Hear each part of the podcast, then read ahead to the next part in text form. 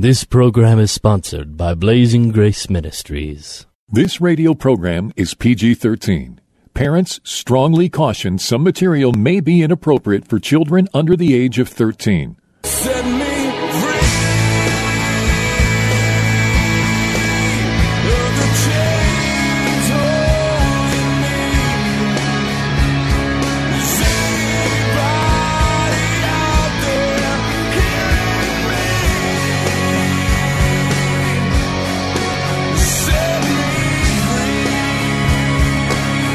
Jesus' mission was to comfort those who mourn, bind up the brokenhearted, proclaim liberty to captives, and open prison doors for those who are bound. For those who want more than status quo Christianity has to offer, Blazing Grace Radio begins now. And here is your host, Mike Genung. Hey, Mike Genung here, and welcome back to Blazing Grace Radio. Thank you for joining us on this battlefield we call life today. And so, my guest today is calling in from Alaska. Rudy is from Alaska and is the executive director of Alaska Correctional Min- Ministries. Alaska Correctional Ministries provides financial, training, and ministry assistance to 16 chaplains at 13 state prisons there. They facilitate two reentry homes, one for newly released female inmates and one for newly released men. They also run two 24 7 intensive faith based discipleship programs for inmates for long term rehabilitation. God prepared Rudy for this ministry years ago when he was an inmate himself. Rudy, my friend, welcome to the program. Thank you, Mike. It's great to be here. So let's kick this off by having you share your story. All right. I'll try to give you the minimized version. Uh, yeah. Um, I'm 71 years old now. Um, everybody tells me I look 50, but really I'm 71. And, uh, you know, grew up in a, a regular family. We had our issues. And uh, being uh, rebellious, uh, I adopted all the unhealthy issues and then created a lot more through my life. And I went into the military during Vietnam and uh, lived a terrible life. Uh, a lot of people got into drugs and alcohol and a number of other things, but my main obsessive compulsivity was sex. And uh, as a medic, uh, I fooled around with a lot of women in the in the hospital, uh, nursing staff, so on and so on. And that was always been a major part. Uh, and a attempt to change during that time, and the Jesus Revolution was going on. Uh, I got involved with the Jesus Revolution, got involved in a real good Christian program, and uh, uh, at a point uh, ha- had a type of conversion, but didn't fully surrender myself. And so, getting caught up in the movement and everything, and mostly it was just my flesh and myself. Went off to Bible school, got married, uh, left Bible school, and uh, came to Alaska to visit my father-in-law, and I've been here the last 46 years. Uh, been in ministry for uh, se- 16 years, and all that time, God gave a lot of great success, a lot of a lot of wonderful things happened that we can major on, but that's for another time. Uh, but this uh, sexual obsessive compulsivity in my life was always there, and I would cry and I would scream out to God. I would fast and pray. I would do a number of things, and uh, so there are a lot of questions come out of that. But the bottom line is, I would not bring it out in the open. I would not. Uh, of course, back in those days, there was no sexual addiction ministry. There wasn't a whole lot, if anything, on uh, counseling in that arena. Uh, the therapists and counselors and pastors I went to, they were pretty much devoid of any real experience and knowledge in this, and just gave the regular pat answers. And even the Christian people, uh, there just was not a lot of familiarity. And of course, as everybody is aware today, um, it just kind of a you know, we really don't need that kind of thing here in the church. Don't talk about it. Just do the regular things. And so it's pretty much uh, an attitude. Uh, you know, you're an embarrassment. Uh, get it together with God, and let's don't talk about these things. And uh, so I try to do that. Uh, but at the same time, I really got to admit that I really didn't pour out like I should have.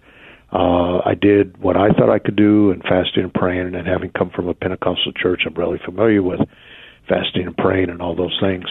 And there just just was not a real sincerity um, uh, at that level, in spite of the fact that there's not as much rehabilitation as there is today. Uh, all of that went on for a number of years. I pastored five churches. I traveled all over Alaska, North uh, United States, and I was, uh, by my denomination, I was one of the speakers at a world event in Atlanta, Georgia. And but all the time, I had uh, this sexual obsessive compulsivity, and as we all know, when there's a lot of negativity, it uh, it uh, leads to the desire to act out. And so when I was in Atlanta at the hotel and I was going to speak the next day, I was so nervous because uh, I was going to speak to 30,000 ministers from around the world. And I just went outside and bingo, there were a couple prostitutes drove up and there I went.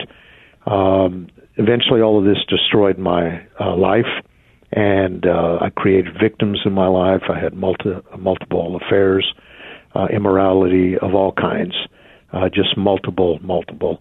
And of course, uh, my wife found out, and we tried to uh, deal with it, but my heart wasn't into that. And and I, you know, of course, husbands are real good at pacifying their wives, and uh, she suffered greatly. She is. I, I hurt a lot of people, but she suffered the most. Uh, she just, I just greatly tormented her spiritually, mentally, emotionally, physically, uh, just horribly. Uh, tore this wonderful lady down, and she is a wonderful lady. My issues were mine. She is the best wife anybody could have, but uh, so I destroyed that, my marriage, my two children, and eventually it led to uh, arrestable, and I was incarcerated and went to prison here in Alaska, and uh, just thought life was all over, no more life, and uh, I didn't feel like I was worthy to cry out to God. In fact, I read Ezekiel 36, and he said, "You have profaned the name of the Lord," and I'm totally guilty, totally.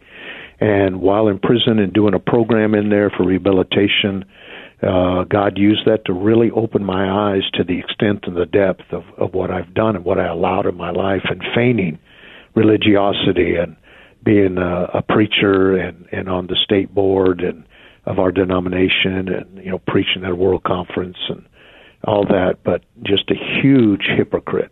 Uh, and I knew all the verses. I'm I'm very very adept at scripture, um, but I would not bring it out. And, and when I did try, there were people that didn't know what to do, and so I used that as an excuse not to continue to look into this. And I just thought, well, the great exploits, that's going to make up to it. You know, God's going to be good to me. You know, I'm gonna I'm gonna pay for this by my great exploits.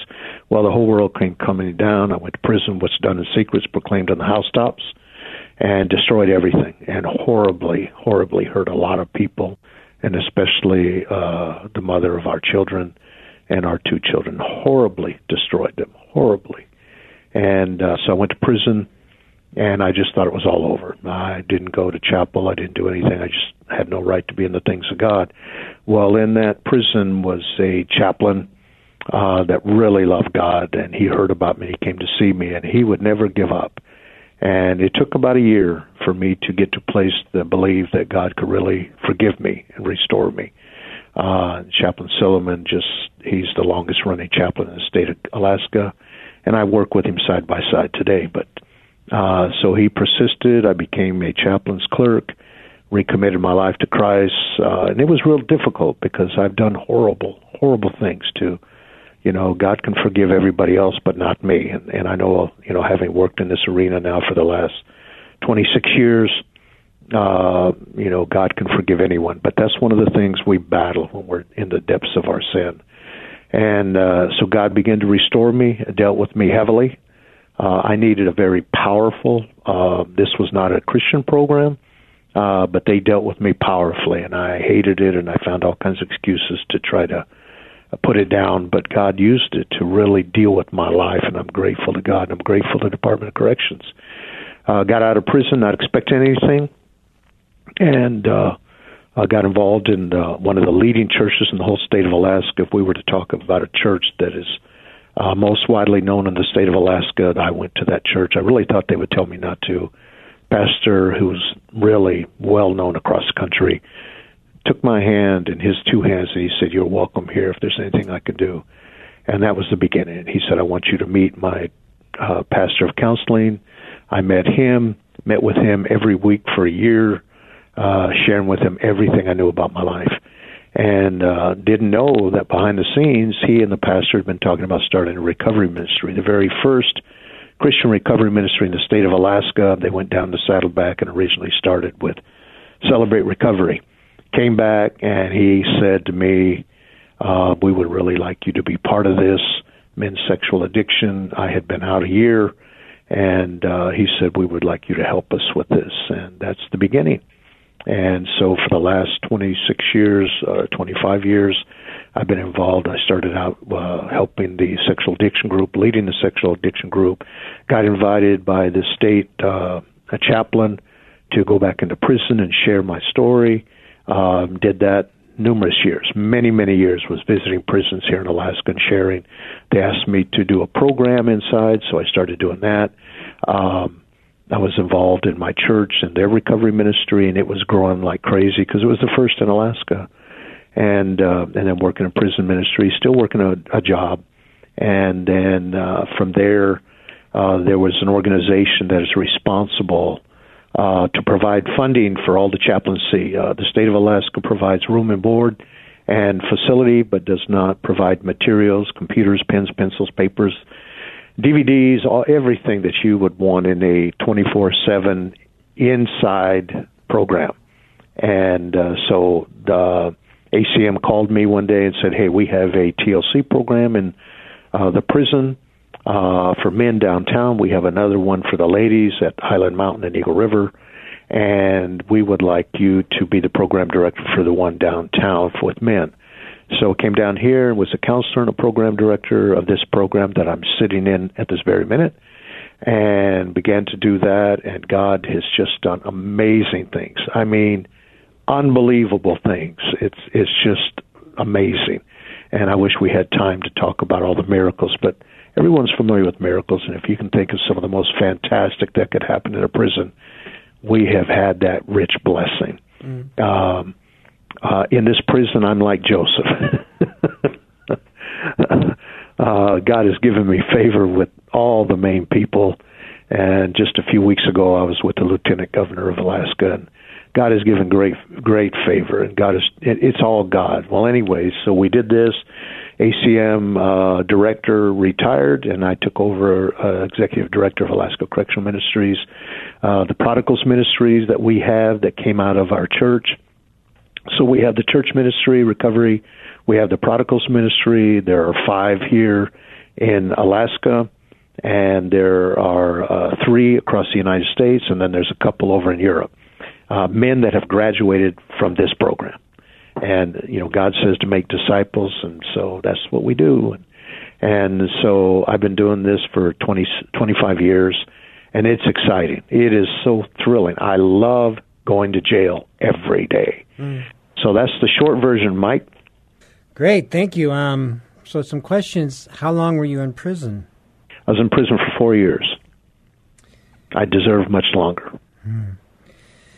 and you talked about not feeling worthy, and so how did Absolutely. you how did you come to a place of peace and accepting forgiveness and working through the shame? Yeah, um, it, it you know, um, a, a lot of Christians are, are, especially in this day we live, they're more into microwave Christianity, and and so you know when I was when I was in that, and I went to counselors and everything, and uh, you know they you know you just need to get over this. You need to just stop doing that. And man, it just and I go, man, I'm just no good. So anyway, when I went to prison, uh, you know, I quickly realized I, I'm out of control. I, I'm horrible, and um, and so the chaplain began to minister to me, you know, all the things about God's love and redemption and and and everything and all the biblical examples and everything. And it was like watering a seed because it didn't happen overnight. Uh, I know all those verses. I've preached all over the place. I've spoken all kinds of places. I've, uh, but you know, uh, I, I, when I began to realize the horror of what I've done, and I think that's something that's important for people that are trapped in addiction, is yeah, God, God will deliver. God will do amazing things, and for the most part, is progressive. But one of the things is a person has to realize how horrible uh, the things that they've done. Uh, uh, you know, everybody wants to read the New Testament, but we're all forgetting the Old Testament. And so, and then of course, there's the personal issues that wouldn't allow me the the, the anger, the bitterness, the self pity, the victim stance, the uh, just uh, numerous issues in my uh, of my life that just would not allow the horrendous things that I've done against God, as David said, and and in the world. And of course, you know, society let me know. And so, as I'm beginning to grow in those things, so it was a progressive thing uh, between the grace of God, the ministry of God, and my issues and and uh, you know my flesh and con- self condemnation. Of course, the enemy. Um, so it took almost a year, but of constant ministry. So there were not only the chaplains, the state chaplain got involved, but then the brothers that were in Christ in prison as well would minister. And so it was a progressive thing to come to a place where I truly believe God could forgive me and uh, uh, and just release myself unto the Lord and have that prayer with the chaplain and with the men in the prison. And God just did a wonderful, wonderful thing. Um, you know, I still have a little thing. I mean, when a police officer pulls up behind me when I'm driving down the road, I still feel funny. Yeah. Um, you mentioned microwave Christianity. What is that?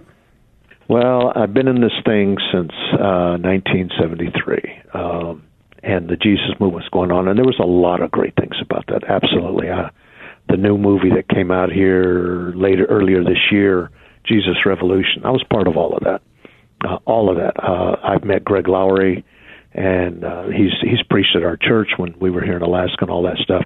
And I was part of all that, the hippie movement, Jesus portion of it and uh, and you know all of that was really really great. But there has been a lot of uh, uh, Billy Graham made the statement one time that he felt like he was selling the gospel too too freely, too easily. You know, uh, the gift of God is free, absolutely, absolutely. Uh, but when you and I come to Christ, and in my opinion, we're just coming in the door. The sanctification begins, and sanctification is not only initial but progressive and eternal. So the rest of our lives, we're in a process of sanctification, especially those of us that have been in, caught in addiction and all the numerous uh, aspects that are associated with that. Uh, addiction uh, has different variances depending on the person, how they were raised, their issues, so on like that. And there's a multitude. Working here in prison, I don't use a cookie cutter uh, uh, uh, methodology in working with these people. Uh, I can give them cookie cutter verses and recite this, recite that, you know, like a lot of people do, but that may not be the verse that God wants for that person. And so it takes a lot of discernment. And so in my life, God began to do a work, and there were people that didn't understand where I was at or how I did this, or people like me or whatever. And uh, I needed people that knew what they were doing. And and I'm I'm grateful when God does miracles. I got no problem with it. God does a miracle and instantaneously sets somebody totally free. Great, go for it. Uh, but I have found that uh, majority of people, uh, it's going to be progressive uh, on their ability to surrender at every step that God begins to do this, continues to do this sanctification process. And I've seen a lot of people get discouraged. I see a lot of people name and claim it, and later on, there they are. I got men down the hall in this prison that used to be part of this program, and they did really well, but they went back to it. And uh, so, you know, it, uh, Christianity is a lifelong lifestyle. It's not something we put on to get right with God and and take care of that, and then we go back to our lives. It's and and it's not just with inmates; it's with society. A lot of Christians just it's kind of a weekend thing. I mean, I hate to say it that way, and we know better, but it really does turn in because when you talk about devotion to God and service to God and ministry to God, a lot of people just kind of have a okay, I do my part with God, you know, and I do a little more than extra. But no, this is a life. This is a lifestyle. Mm-hmm. This is the way I live. This is what I hunger for. And and I got to tell you, at this point in my life, there's only one other step. That's going to heaven. So Amen. whether uh, China or Russia or Afghanistan or Korea get carried away and it's the end of the world, uh, that's a plus for me. Uh, I'm leaving. And and then if the rapture takes place, I'm out of here. It's a win-win, man. Whether I live or I die. Um, so anyway, that's what I mean by that. Talk about prayer and how important that has been. Nothing. And and that's a big thing, Mike. When when I went into the Jesus movement, I got caught on Christianity and all that. That was one of the weakest areas of my life because it was just uh, David Wilkerson made the statement that you know all this new Christian music is good, but it's becoming more and more about entertainment than it really is about the things of God. And he and Dallas Holm had a little argument about that. And you know everything's continued, and there are uh, musicians, especially the song that uh, I've seen uh, Casting Crown, the song you had on the radio program. They've been here twice, but uh, uh, there are serious uh, musicians, but there are, uh, uh, you know, we've turned it into an ent- entertainment industry, and that really concerns me. Well, David Wilkerson brought that out in the '70s. You know, wait a minute, wait a minute, we're going. It's more about entertainment and and rocking out, and and I like music like you just played. I love it, but I'm I'm all about sincere. You know, is my heart really into it? And and so in saying that, when I first got into all of that, I thought I was, but I didn't see it. I either I didn't see God enough to really see it and speak to me about it, and and he, I know He had to be speaking to me because man, I've had a lifetime of this obsessive compulsivity when I was playing preacher, and and uh, and because I was so flamboyant, everybody thought, well, no, he's got to be a great man. No, I I got things going on, and then the other side is I there's just not the ministry there, and I don't want to blame everybody. It, I just didn't receive it and I think, you know, I am concerned about our current generation, and uh, they think it's all new. It looks pretty much like the Jesus movement back then. It's just different clothes, different hairstyle, whatever. And I'm concerned about that, and I'm concerned about the upcoming generations. And uh, you know, we got all these festivals and worship things, and I think all of that is great if there's really the depth of the things of God through the Word and prayer, and and then there's a real shallowness in prayer. You know, uh, are you going to the worship uh, meeting tomorrow night uh, because you really love Jesus and you just adore being in His presence, or because it's a rock concert? Um, so prayer has been vital. Uh, it, it it leads to the deeper things of God as opposed to the shallowness.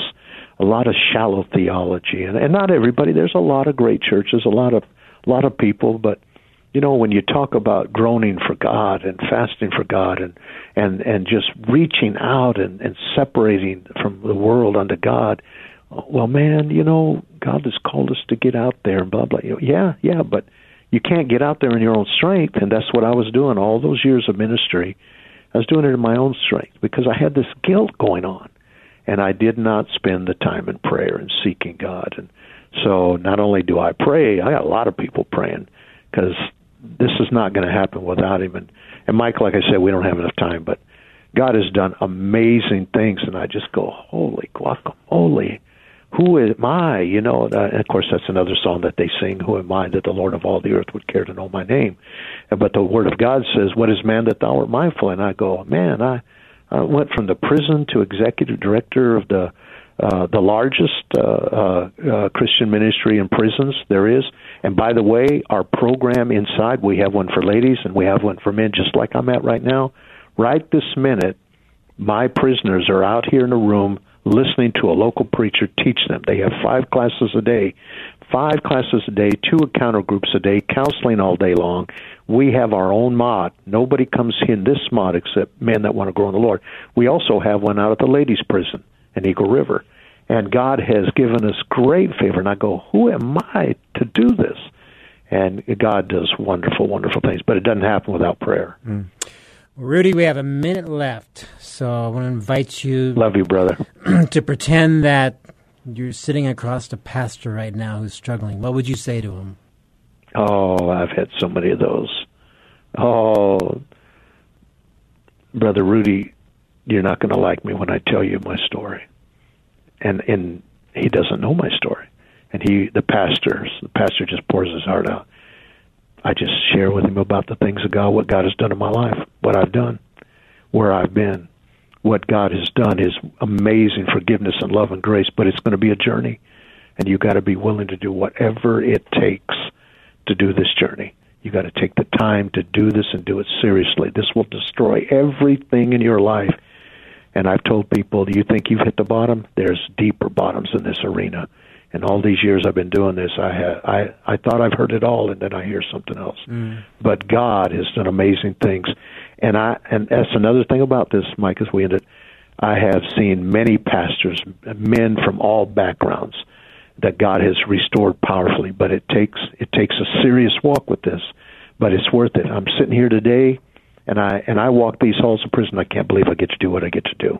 Well, thank you, my friend. This has been great, and we're out of time. So thank you for joining us, and we'll talk to you next time. Absolutely, thank you, Mike. Do you wanna be free? Blazing Grace is a non-profit international ministry for the sexually broken and the spouse. Please visit us at blazinggrace.org for information on Mike Genung's books, groups, counseling, or to have Mike speak at your organization. You can email us at email at blazinggrace.org or call our office in Chandler, Arizona at 719-888-5144. Again, visit us at blazinggrace.org. Email us at email at blazinggrace.org or call the office at 719 888 5144. This program was sponsored by Blazing Grace Ministries.